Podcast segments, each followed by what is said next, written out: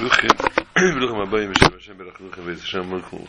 Wednesday shiur, the Nishmas Rosenblatt Chacham Ezra. This Shabbos Parsha Tetzaveh, Shabbos Parsha Zocher. It's not Zocher, it's Zocher. The mitzvah is Zocher is Asher Osa L'cha Amalek. It's not a mitzvah de Rabbanan, it's a mitzvah de Raisa. It's a mitzvah from the Torah to remember all that Amalek did to us.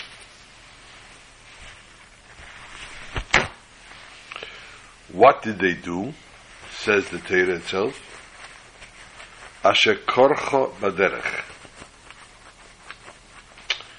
The actual translation is they cooled you off.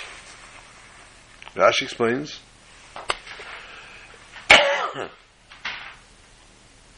Yidden left Mitzrayim. No slave ever left Mitzrayim before. Nobody ever escaped from Mitzrayim. They had their black magic, and they had their guard dogs and whatever else they had. And here not one person escaped. Here an entire nation just walked out in open view of everybody.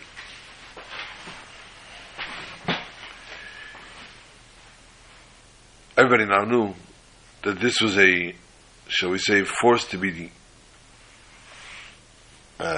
approached or thought about or tend to. Well, the first one that felt the threat of the Jewish nation was Amalek.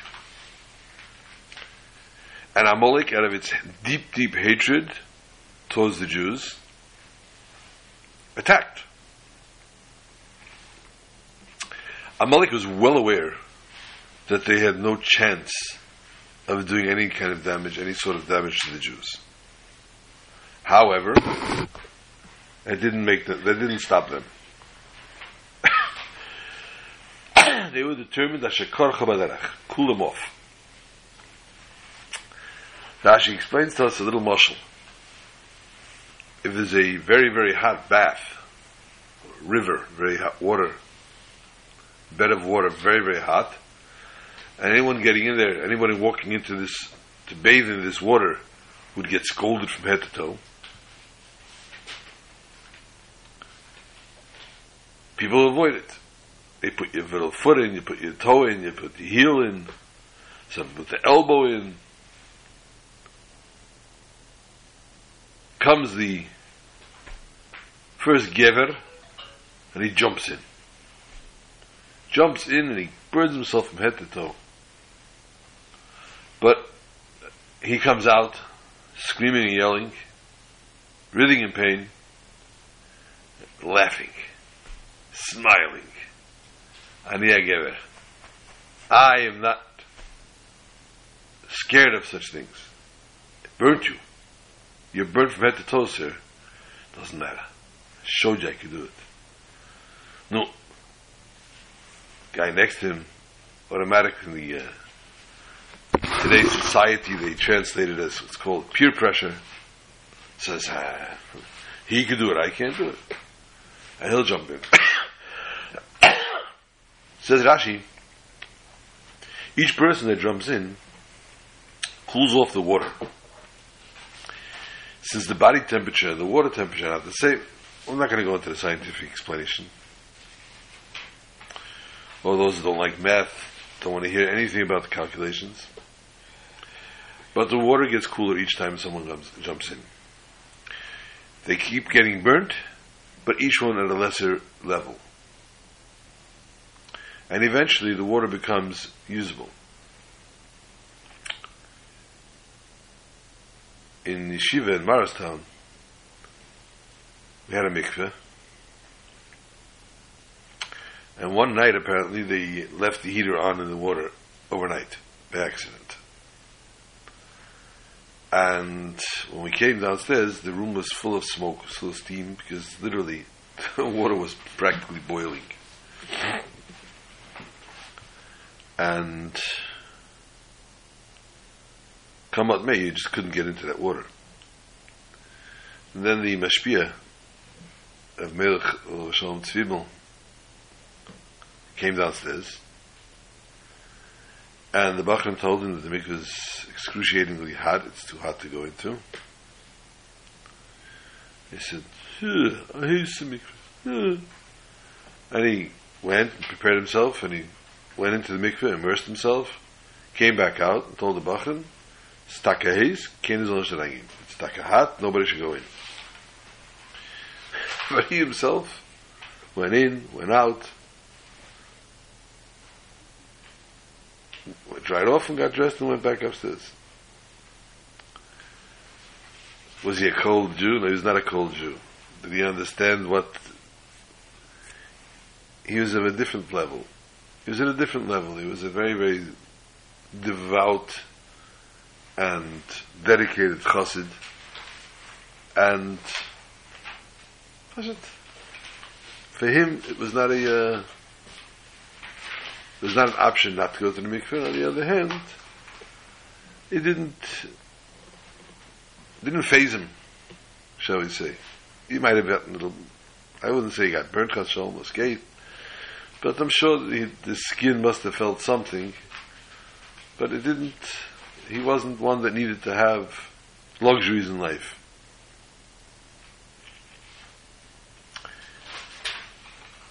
I'm not talking about 100 years ago. 300 years ago. I'm talking about 30 years ago, 40 years ago. I wasn't in yeshiva at the time anymore. And the story was repeated from Bachram that were there. Since we all knew Reb Melech, because we learned there for 2 years, we appreciated exactly what happened. We understood exactly what happened. We understood who Reb Melech is and how that happens and how he can overcome such a thing. Amalek, in turn, knew that they were going to get burnt. But they didn't care. They wanted to be the first one to jump in to cool off the Jews.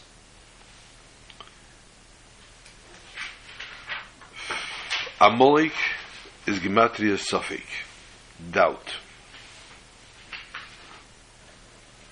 We all have the Amalek that comes to visit us, to attack us,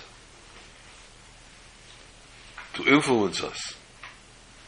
When we're about to do something really positive, we're about to do something really good, we're about to get into an endeavor, and the Amalek comes along and throws a wet blanket. It's wet, and it's a blanket, and it's covering us totally. So it's definitely not a comfortable situation. But it's Amalek. And can we just simply tell a person, oh, come on, it's only Amalek, it's only Yetzirah. Push past it, fight past it, overcome it. It's the song, it's the dance, it's the cheer. It's the chant, and we try to give the person as much chizuk as we possibly can, but we're not all capable of managing other people's situations. We need to first take care of our own backyard, deal with our own tzveikus, deal with our own doubts, deal with our own discrepancies.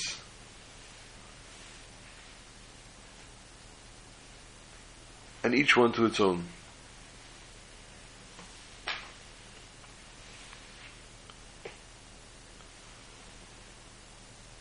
Why? If I'm in a dark place, can I not be handed a very strong flashlight and move on? Tetzaveh teaches us where Moshe's name is hidden from the Pasha,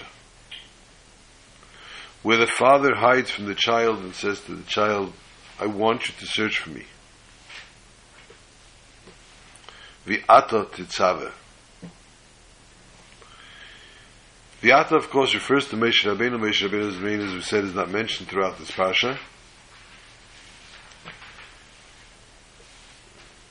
The only time from whence he's born. And we've explained the previous year and all the different logistics as to why Dafka Parashat Tetzaveh. But for those who don't want to go delve into archives very briefly, Tetzaveh is always the time of Zayin Adar. Zayin Adar is the Yahrzeit of Moshe Rabbeinu, although it was his birth as well, but it was the Yahrzeit, and therefore his name was taken out of this parsha. Another commentary says that because Moshe said, when HaKadosh Baruch Hu wanted to destroy the Jews after the Egel, he said, if you're not going to renege on that, then erase my name from the Sefer that you wrote. Obliterate my name, actually, Mechenina. To which Hashem said, I will not do that, but since Tzaddik Gezer, HaKadosh Baruch Hu has to be Mekayim, since a Tzaddik decreed it, therefore the Eibishter has to do it. And I will take out from one parsha. Which parsha? Parsha Asher. Why is it Asher Kesafta that you wrote? It's just a Shekesafta that you wrote. Why is this? So actually, it's superfluous, the Asher. Asher is Gematria 501, as is Tetzaveh. Tetzaveh is Gematria 501. Also, at that point in time, HaKadosh Baruch Hu said that he's going to no longer lead the Jews, he was going to send Malachi. Malachi is the letters of Michoel. He was going to send Malach Michoel to lead the Jewish nation at that point. And again, Moshe Rabbeinu davened for that as well. Michoel is Gematria 101, and there were 101 psukim in Parashat Tetzaveh.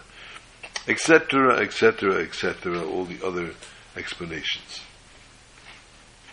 Regaining the focus, this week is Parashat Zohar as well. We'll take out two Sifrei Torah. The first Parashat we'll read Parashat Tetzaveh, 7 aliyahs, 7 people will be called up to the Torah. And on the second parasha, we'll read the last portion of Parashas Kiseitze. Kiseitze l'machama al eivecho. At the end of that parasha, again, it talks about how you need to remember what Amalek did to us. On Purim Day, we read from Parashat B'Shalach, the last 9 psukim, which are also Vayovay Amalek, telling us the actual happening of when Amalek attacked the Jews after Kriyas Yamsuf.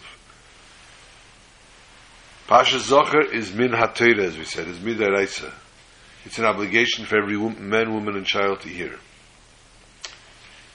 Kaddish. I'm too far from a shul. I can't because I have this problem, that issue, this issue, whatever it might be, and I can't get to a shul to hear on Shabbat Zohar, Parashat Zohar. What do I do? Shulchan Aruch has a solution for that, Baruch Hashem. Since we're going to read about Amalek on Purim as well, one should make sure they go to shul on Purim, which is not usually as hard as going on Shabbos, because Purim one can drive, and they should hear then the reading of the Torah Vayovay Amalek, and that would compensate for the lack of hearing it on Parashat Zohar, read from Kiseitze. It's not the same reading exactly, but it's the same theme, the same idea, and the same mitzvah. And therefore we need to make sure that we focus, that we do get to hear Parashat Zohar. And yes, it's understandable if it's difficult. It's understandable if one has the handicap and cannot manage to get to a shul. People live in areas that the shul is not accessible to them. We definitely don't recommend driving to shul on Shabbos Chas V'Shalom in order to be able to hear Parashat Zohar. It's a nice thought, but we should not drive on Shabbos.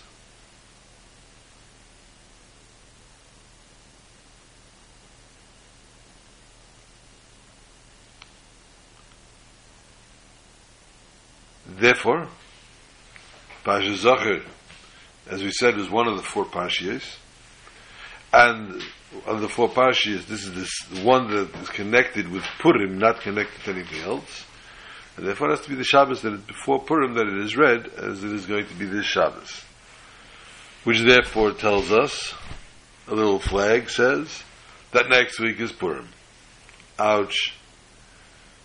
Next week is Purim. It's not so catastrophic. I mean, it's a lot of preparation, shalach manas, and this Purim, and all the things that have to be prepared. But that's nothing compared to what Purim brings as we close the shutters on Purim and immediately we start to delve into Pesach.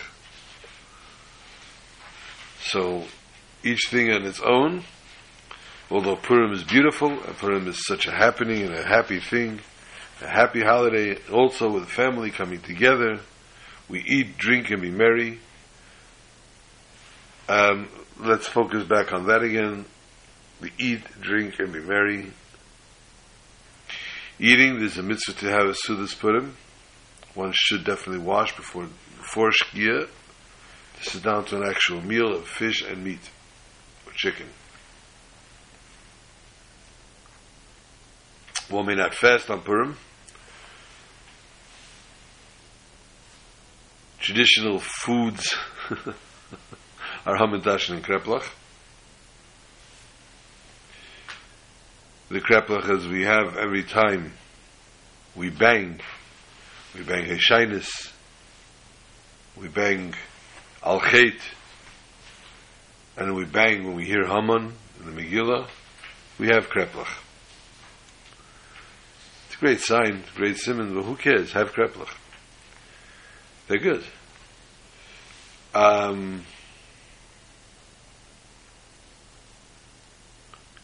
So one must partake of a Suda on Purim. There's always solutions to where to find a Suda, who to join for a Suda. And many people have their doors open, just as one has an open door for Seder. On Pesach, one has an open door for Siddur Purim always.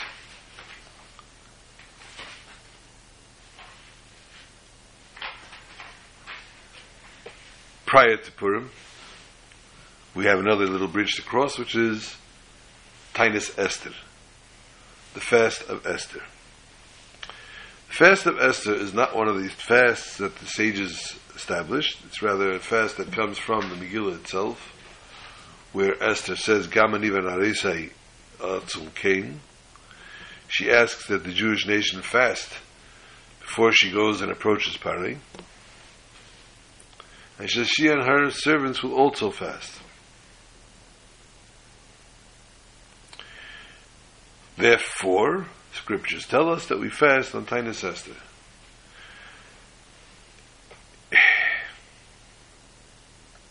Across the board, to throw a dart is a little bit difficult. Can't just discard something that it says brought down in Shulchan Aruch, etc. However, if there's a fast day that has leniencies, it's Tainus Esther. Versus, for example, Asara B'Tevis, the 10th of Tevis. If the 10th of Tevis would come out on Shabbos, which it can't, we would have to fast on Shabbos. If Tisha B'Av comes out on Shabbos, we don't fast on Shabbos. We push it off to the next day. But Asara B'Tevis we would not push off. In other words, Asara B'Tevis ramifications are similar to that of Yom Kippur. It would come out on Shabbos, we would have to fast.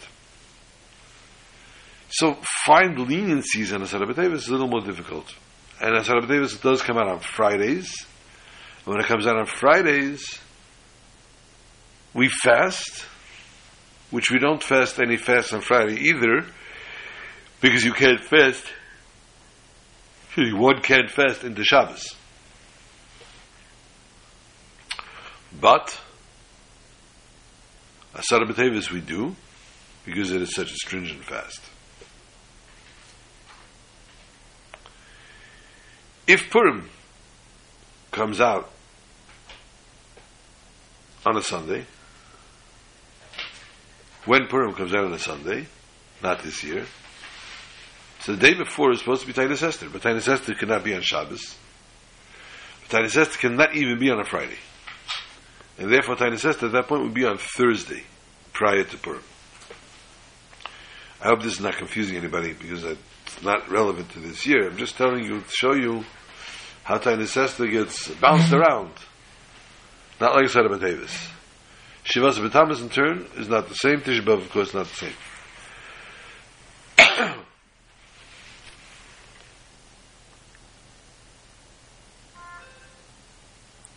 They don't get brought forward, they get pushed to the next day.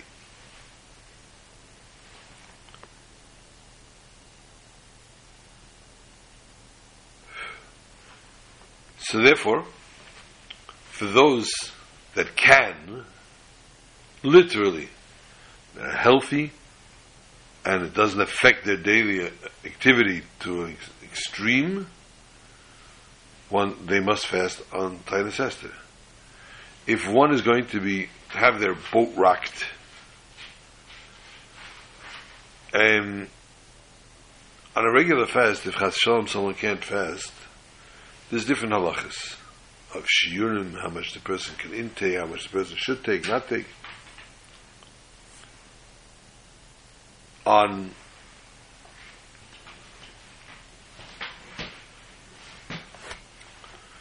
a Saturday, on Taina Sesta, you don't really need to have that stringency either.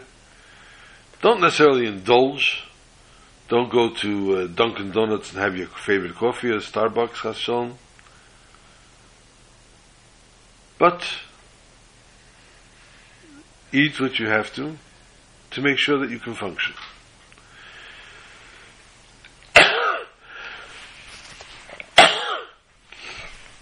You don't have to measure in order to survive the day, but one may eat, one may drink. A mitzvah that is obligated, another obligation on Taina Sesta, or given before Purim actually, is the mitzvah of Machzah Shekel. Machzah Shekel was given for the sacrifices, and it was a half a shekel,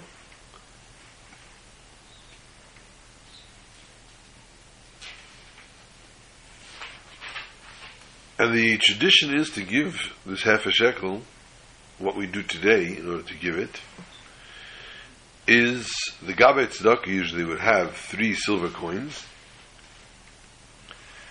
and 3 silver dollars, and one would pay for the silver dollars, in other words, not buy them from him, but they would pay for the schus of using these silver dollars for the moment.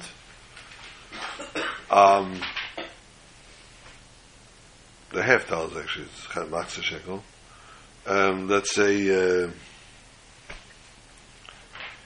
$1.50, or let's say whatever Yodei Magas, whatever a person feels they want to give towards the Machzah Shekel. The minimum is about $1.50. They then take the coins one at a time. They're usually left on a plate. So they pick up one at a time, 1, 2, 3, and you lift them up, put them down again. You do that 3 times.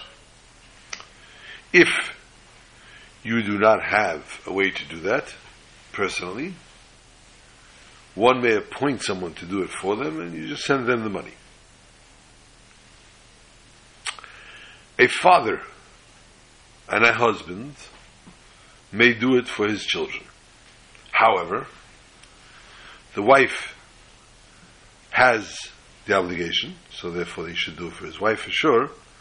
Children under Bar Bas Mitzvah do not have the obligation. However, once one starts to do it for their children, one must continue to do it every year. If one doesn't do it for their children, and the children turn Bar Bas Mitzvah, then the child themselves henceforth would have the obligation to do Machzah Shekel, to give the mitzvah Machzah Shekel from their own money.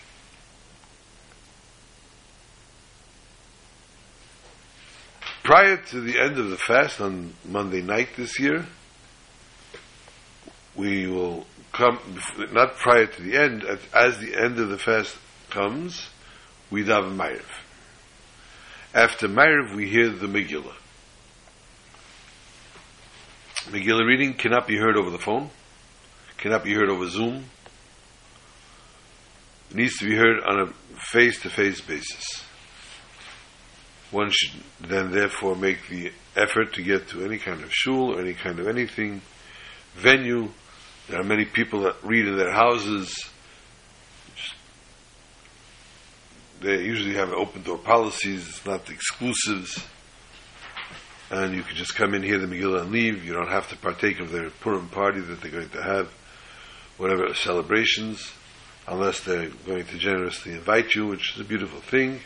The camaraderie of La Yehudim HaYisa'odah V'Simcha V'Sasa V'Yikar, of bringing joy into the life of another fellow Jew. But one should hear the Megillah both at Monday night and Tuesday day. Monday night is obviously from Tzeitzek Chum, from when the stars go out, until pretty much Aleis HaShachar. Any time in between, one can hear Megillah.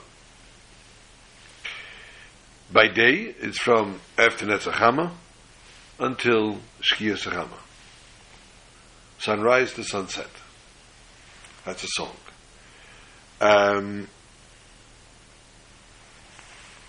Megillah has 3 brachas that are recited before the Megillah. The reader is the one that makes the brachas. However, if people are there that need to hear and he already heard, he can ask a different man to make the bracha for the reading of the Megillah for everyone else. The bracha of Al Mikra Megillah, Sh'asnis M'laveseinu, and of course the bracha of Shechianu. They then have a little problem, a little dilemma. So we made the Shechianu the night before. Shechianu is something that's new to us for this year. So if we made the Shechianu the night before, why are we making a Shechianu again in the day? By day already, we already heard Megillah yesterday. But we do need to hear it a second time. But it's not a new entity any longer. It's a separate entity, but not a new one. And therefore, one always calls out before the making of the brachas that when you recite the bracha Shechianu, when you hear the bracha Shechianu, each one of the brachas, people should answer Amen. Obviously, when you hear the bracha Shechianu, you should have in mind the 3 mitzvahs of Purim.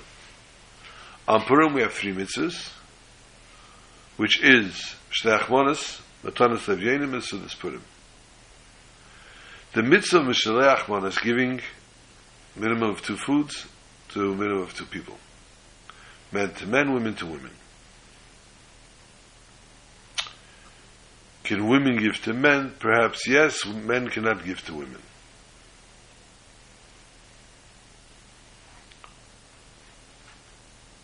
Mitzvah Mishalei Achmanos, 2 different foods, 2 different brachas have to be given to a fellow Jew, at least 2 other Jews. Matanas Levyanim has no shear, has no measurement. Matanas Levyanim is gifts to the poor, which is usually literally sensed as money. And we say, Kol HaPeshet Yad Nesimlei, anyone who sticks out their hand, we should give them. And Matanas Levyanim has no measurement. Can't tell you, it's Meiser, it's Chemesh, it's not. It's whatever one can give, one should give. But one definitely needs to give to a few poor people. And again, there's no measurement for that. And then there's the Seudas Purim, as we said before, one needs to wash on Purim Day prior to the end of Purim. The Seudah will then have a duration into the night. And since we wash before nightfall, therefore, in Birchas Hamazon we will add the supplement of Al Hanissim. Al Hanissim is also added into Shemoneh Esrei, Ma'ariv, Shacharis, and Mincha on Purim. Those who live in Yerushalayim, Yachema, listen to your own shir. No, Chas Shalom. They have their own directives and everything else, which I don't want to say. I don't want to start taking time on that, especially since it'll only confuse the chutzniks.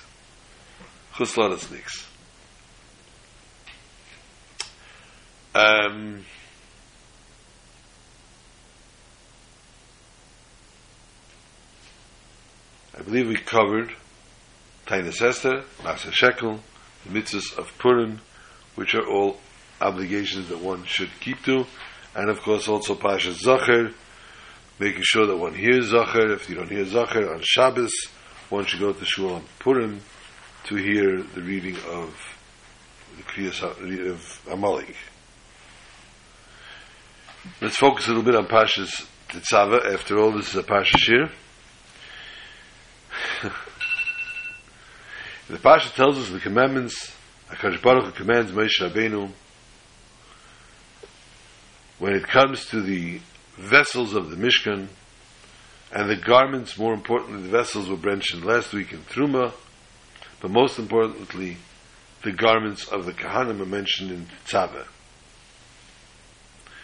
All this needed to be prepared before the Mishkan went up. So at the beginning of the Parsha, God commands Moshe, V'ata now, V'ata you, Hakri v'lecha es Aaron achicha, bring forth Aaron your brother, V'ez bonav ita his children, and he gives him instructions on how, what, and when, L'cha ne'elit to serve to me. So we see, on a simple basis, Moshe was commanded to bring forth Aaron and his children, and to separate them from the nation, and they now become Kohanim. Now, in essence, if you remember, Moshe Rabbeinu himself was a Kohen as well. After all, he is Aaron's brother. However, as a punishment, almost, for saying that let Aaron speak instead of me, HaKadosh Baruch Hu said, fine, Aaron will be the Kohen, you become a Levi. So this commandment, Hakriv Elecho, bring to you, though, Moshe was in the level of a Kohen, as we said. Moshe himself, as we said, was a Kohen. But now it was given over only to the children of Aaron. And he had to therefore bring forth Aaron, his children, and elevate them to now becoming Kohanim. Therefore, we see here the relevance, the importance, and the sanctity of the Kohanim. The title Kohen are sometimes given to a person for a certain position of a job or something to do. Someone that's working in service and in Sheiris Kodesh.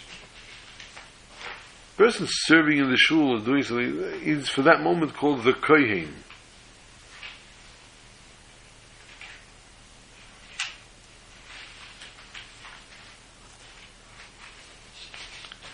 It doesn't make the person an actual Kohen. He's Mechayin now, he's servicing. This person now is considered the Kohen in the shul, not getting Aliyah for Kohen. This is after being sanctified through HaKadosh Baruch Hu. HaKadosh Baruch Hu commands here in Moshe, therefore, Ata Hakriv Elecho, bring to you, to your level. The idea of the union of Moshe Rabbeinu, his connection with HaKadosh Baruch Hu, his special connection, Moshe speaking with HaKadosh Baruch Hu face to face, Moshe being referred to in the Torah and in Tehillim, the Tefillah of Moshe, he is referred to as Ish HaElokim, a man of God, a godly man. This tells us what Kahuna is all about. Moshe Rabbeinu is commanded to bring in this Kedusha, from his holiness, and bring in the rain on this to put it on the Kohanim. And henceforth, this sanctity will rest on them and on their future generations. Needless to say, this must have been a very interesting experience for Moshe Rabbeinu, knowing that his children were not continuing his mantle, knowing that his children were not Kohanim any longer.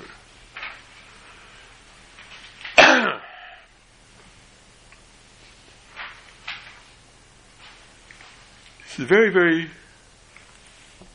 difficult, shall we say, pill to swallow, very difficult concept to grasp. Moshe Rabbeinu was the teacher of Am Yisrael. Still in all, he is commanded to bring forth to him especially Hakri Velecha from amongst the entire Jewish nation, Aaron and his children, in order to sanctify them in Kedusha and Kahuna to serve the entire Jewish nation.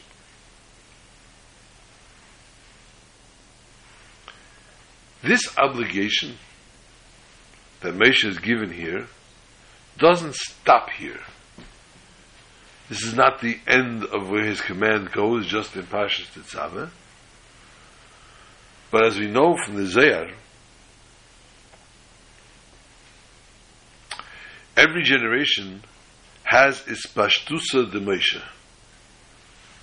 There's a Pashtusa de Moshe b'chol davar v'davar. A spark, an existence of Moshe in each generation. The tzaddik of the generation influences on his entire generation. He becomes a leader of the generation. And therefore, just like the most important parts of the body that need to be dealt in order to take care of the rest of the body, the same thing here also with the tzaddik of the generation. All those that come to him, and that attach themselves to him, and that connect to him, and all those his students, and all those who follow in his path, they receive from him the special strength, sanctity, a special sanctity, and they get to, and they achieve a level of Ata Hakriv Eilecho. And now you, tzaddik, this pashtus of the Moshe b'chol davar v'davar, is brought closer to the tzaddik. A person can think, I make a mistake. Make a few mistakes. I'm not on the level of that kohen that has to serve in the Holy Temple. And therefore I don't really have that connection to the Moshe of my day.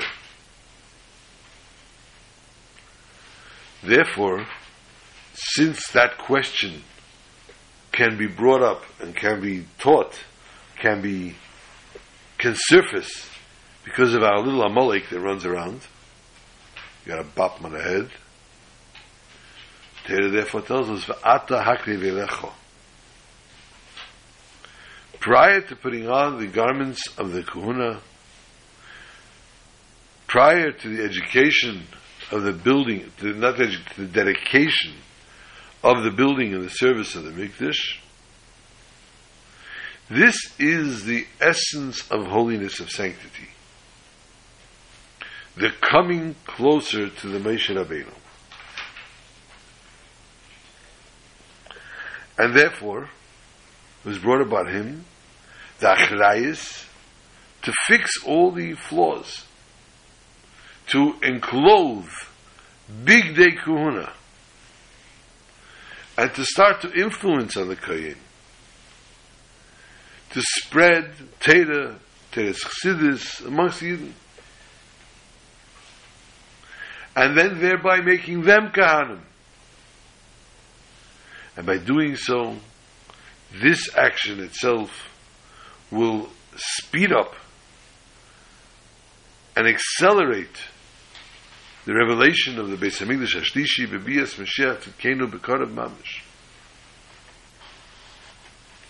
And that's therefore what we take from V'Ata Tetzaveh, from our connection to our Rebbe, connection to our Tzaddik Hader, and how each and every Yid needs to do so.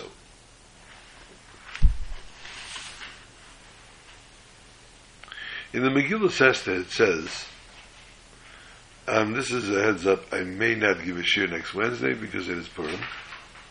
Oh no, it's not. There will be a shir. Shushan Purim. In Megillah Esther it says, Al Kein Kol Yom Meila Purim Al Shem HaPur. It's a special sefer from the Kisvei Kedish, and in this Megillah, Hashem's name is not mentioned, not even once. And the simple reason for that is the Megillah itself is listed or enumerates, is brought down also in Divrei Hayom, in the history of the kings of Paras and Madai. Now, if the Jews were to mention Hashem's name in it, then the Goyim would translate this to be the name of their gods, Chas v'Shalom. But since everything that has a Kavana Elyoina, we therefore have to say that the fact that we're not mentioning Hashem's name in Megillas Esther has a much deeper meaning to us. Not just that we don't want the nations that have this inscribed in their history should not have misinterpret God's name, Chas v'Shalom, to something that they have in mind. Aside from that, there has to be a deeper meaning for us. Just like Megillah doesn't have revealed God's name, same thing as Purim. We don't have openly the miracle of the salvation, and that's what it says. Pur Hagedel, the raffle which Haman chose to figure out when he wanted to cause problems for the Jews. This happens to look like, and you say it's called Purim because of the Gedel. The Gedel ultimately was to damage and to hurt the Jews. It was the downplay or the damage, the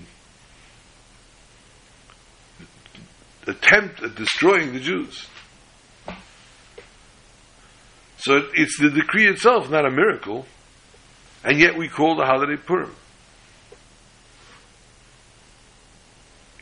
So although all this dafka happens with Purim, and we know Purim is bound with Simcha Gedola B'Yosef, extra strength, extra level, next level of Simcha,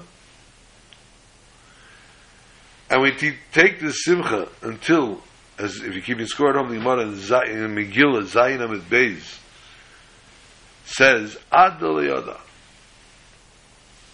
until you don't even know the difference between Ar Haman and Baruch Malachim. This can be understood when we think into what Mordechai and Esther did to circumvent the decree.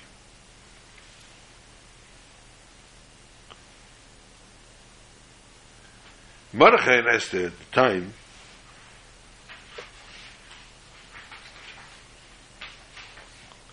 had a lot of influence. Mordechai was a high-ranking member of parliament, practically, and he would sit in Sha'ar HaMelech, it says, in the Megillah, Yeshiv B'Sha'ar HaMelech. And also, if you keep his card on the Gemara Megillah again, Yud Gimel on the bottom of Aleph.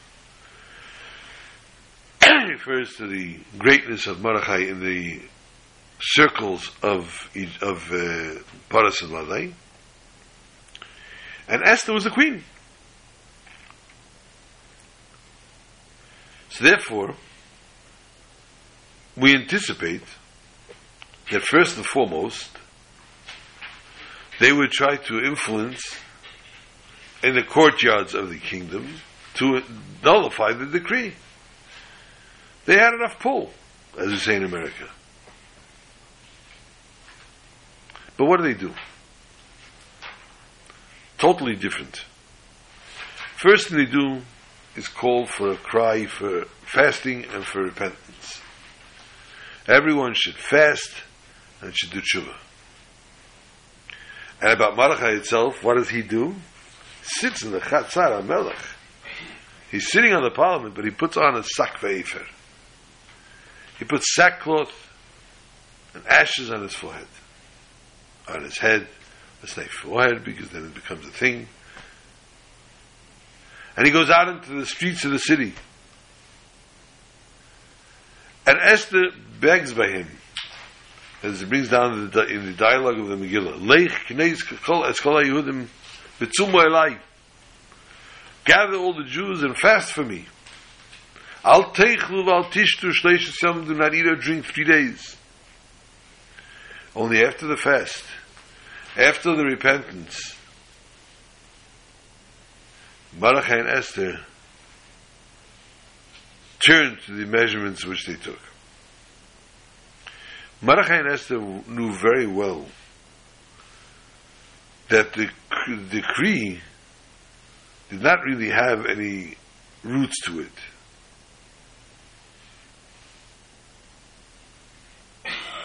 It was not something that had a message for it, but rather a purpose. Purpose being the people, to bring back people to tshuva and to fix, to rectify the sin which they had intermingling with the non-Jews, partaking in the meal of Ahasuerus. A Jew cannot sit down to a meal, to a feast with goyim. It doesn't matter if it's Thanksgiving, and it doesn't matter if it's a New Year's party in the office, whatever it might be. A Jew does not sit down and eat and drink with non-Jews.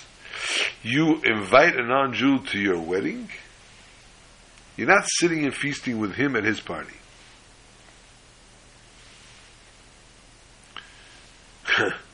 I've had the merit of having non-Jews at my Seder. That was fun. Thank God all the wine is bevushal.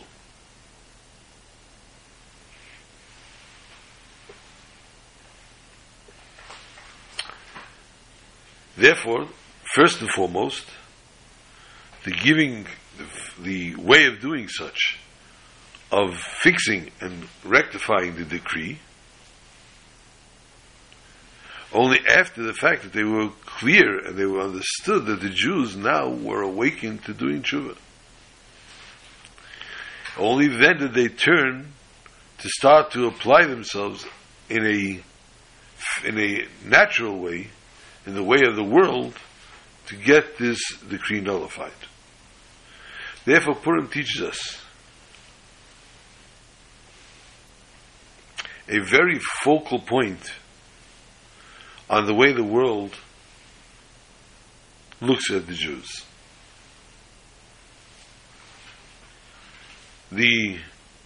Whether it be emotional way or the natural way, it's not something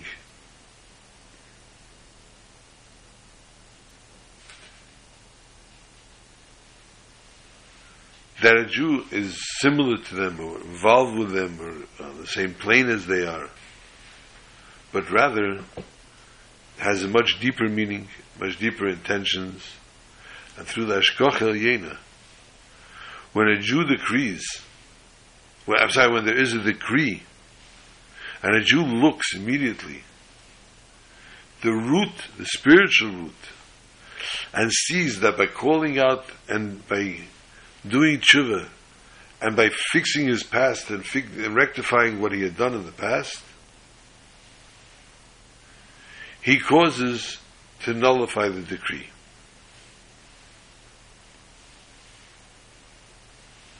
And therefore, it's only a outwardly natural garment or way one applies to use to be able to attach themselves once again to HaKadosh Baruch Hu, since this is a strength that is given to us from HaKadosh Baruch Hu, to overcome and to surpass any of these obstacles.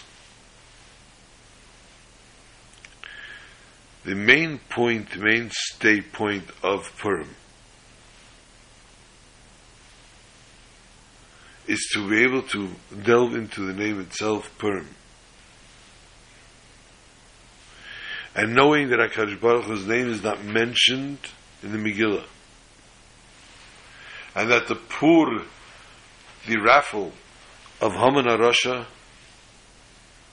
was not anything of substantiality.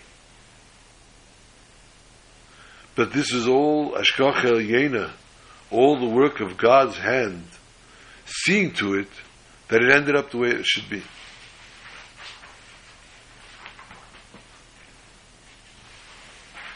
In order to bring about the Jews to do tshuva and to give them the Chag HaPurim, HaKadosh Baruch Hu finds himself in all and every. There is nothing in with which HaKadosh Baruch Hu is not in.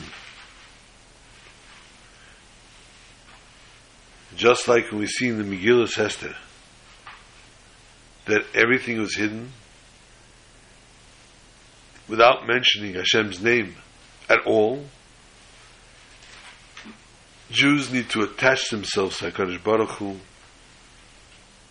and the fact they attach themselves, they merit to see open miracles from the most hidden ways till they reach and achieve Laila Kayem Ya'ir, as David Melech says in Tehillim, the night will shine like day, and the darkness itself will illuminate in the Geula Amitis V'Hashleima. In the Geula Amitis V'Hashleima of the Klal Yisrael, and the Geula Amitis V'Hashleima of each and every person's personal golus.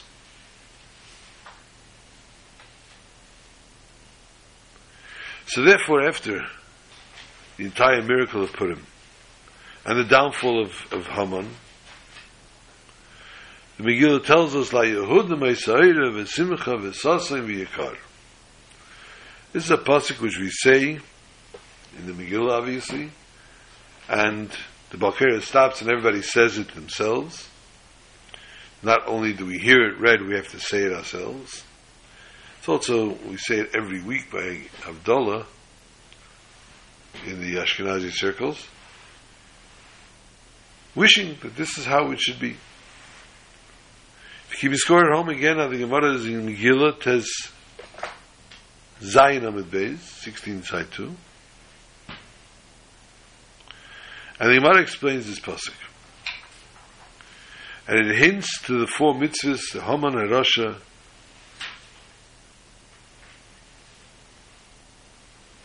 decreed against them. And he tried to nullify with his decree the Jews to Mekayim Eira, which is Teira, Simcha, which is Yom Tov, Sasa, which is Mila, and Yikar is Tefillah. Each and every one of these mitzvahs take upon itself, symbolize within themselves a sign between Am Yisrael and HaKadosh Baruch Hu. And this is the reason that Haman HaRasha decreed Dafka these mitzvahs, because he couldn't take it that the Jews should be able to come to such connection with God. And therefore, the Cheder, we can yearn that the mitzvahs that are done with joy, that we use as a sign between Bnei Yisrael and HaKadosh Baruch Hu, this should be not just an example amongst the nations, but it should be a form of unity to the Jewish nation. All these mitzvahs have in it themselves their own symbolically explanatory connection. Torah is Seichel and Chochmah. Goyim also have that. Chagim Moedim, also they have holidays. Mila, many Goyim circumcised in the hospital. Tefillin, there's also some sort of lahavdil, a symbolic thing by the non-Jews. They carry a special sign.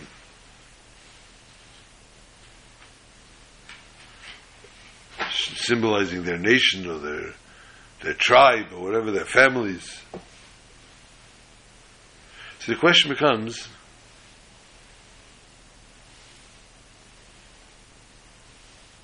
in what way do these mitzvahs actually show and exemplify the Yichudei Shel Am Yisrael Dafka? Dafka through this, we come through the guarantee and the understanding of the Jew and its nation within the parameters of which they are brought. There's no comparison between Jews and non-Jews, and we don't need to come and make a separation. What we do need to have in their words, in their actions, there are many things that are similar. Even amongst the non-Jewish nations. And therefore we have these signs. With this we are reminded the signs, these physical ways of each and every Jew. The Cheda is a comparison to the non-Jew, but yet we are saturated with Kedusha from all these things, and this is not given over to other nations. Teda, by every nation, Teda is Chachma and Seichel. By a Jew, the mainstay part of Teda is higher than Seichel. This is the belief. Teda was given from Hashem and Hasinai. Its essence is the Chochmah of HaKadosh Baruch Hu, which is higher than the human being Seichel. Yom Tiv, nations also have holidays, but their holidays are prikasel, wild and negligent. Yidden brings Simcha through Yiddish Shemayim Yisera. We don't have to sit and imbibe and get drunk and plastered. We can bring the Simcha about from within ourselves through it being a Yiddish Shemayim. Mila, the Rambam says, the Mila makes the person weak. It weakens the Yetzer Hara for certain things. And therefore, goyim that do this are in pain. And Jews are happy. Sasenei Chil Masecha, Sasen is Mila. Tefillin, the nations have their own signs, their own symbols that they wear. Nice little ornate tchotchkes, where a Yid puts on tefillin black, with black straps.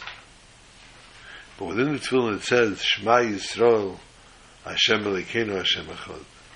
And with this, the Jewish nation is one, and through these signs bring about the tremendous separation between us and the other nations, and thereby ultimately bring us to the Geula Mitzvah Hashlema Yidei Mashiach Tzikeinu Yerushalayim HaKodesh Mehera V'Yameinu Mamish, in this very day, on this very day, before we would even think of fasting Tainas Esther, and we should be able to be Yehudim HaYisrael V'Simcha V'Sasem Yikar.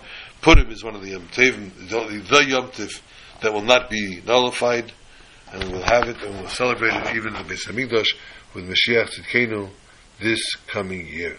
Shabbat Shalom, Afreilach and Purim to all. Drink responsibly.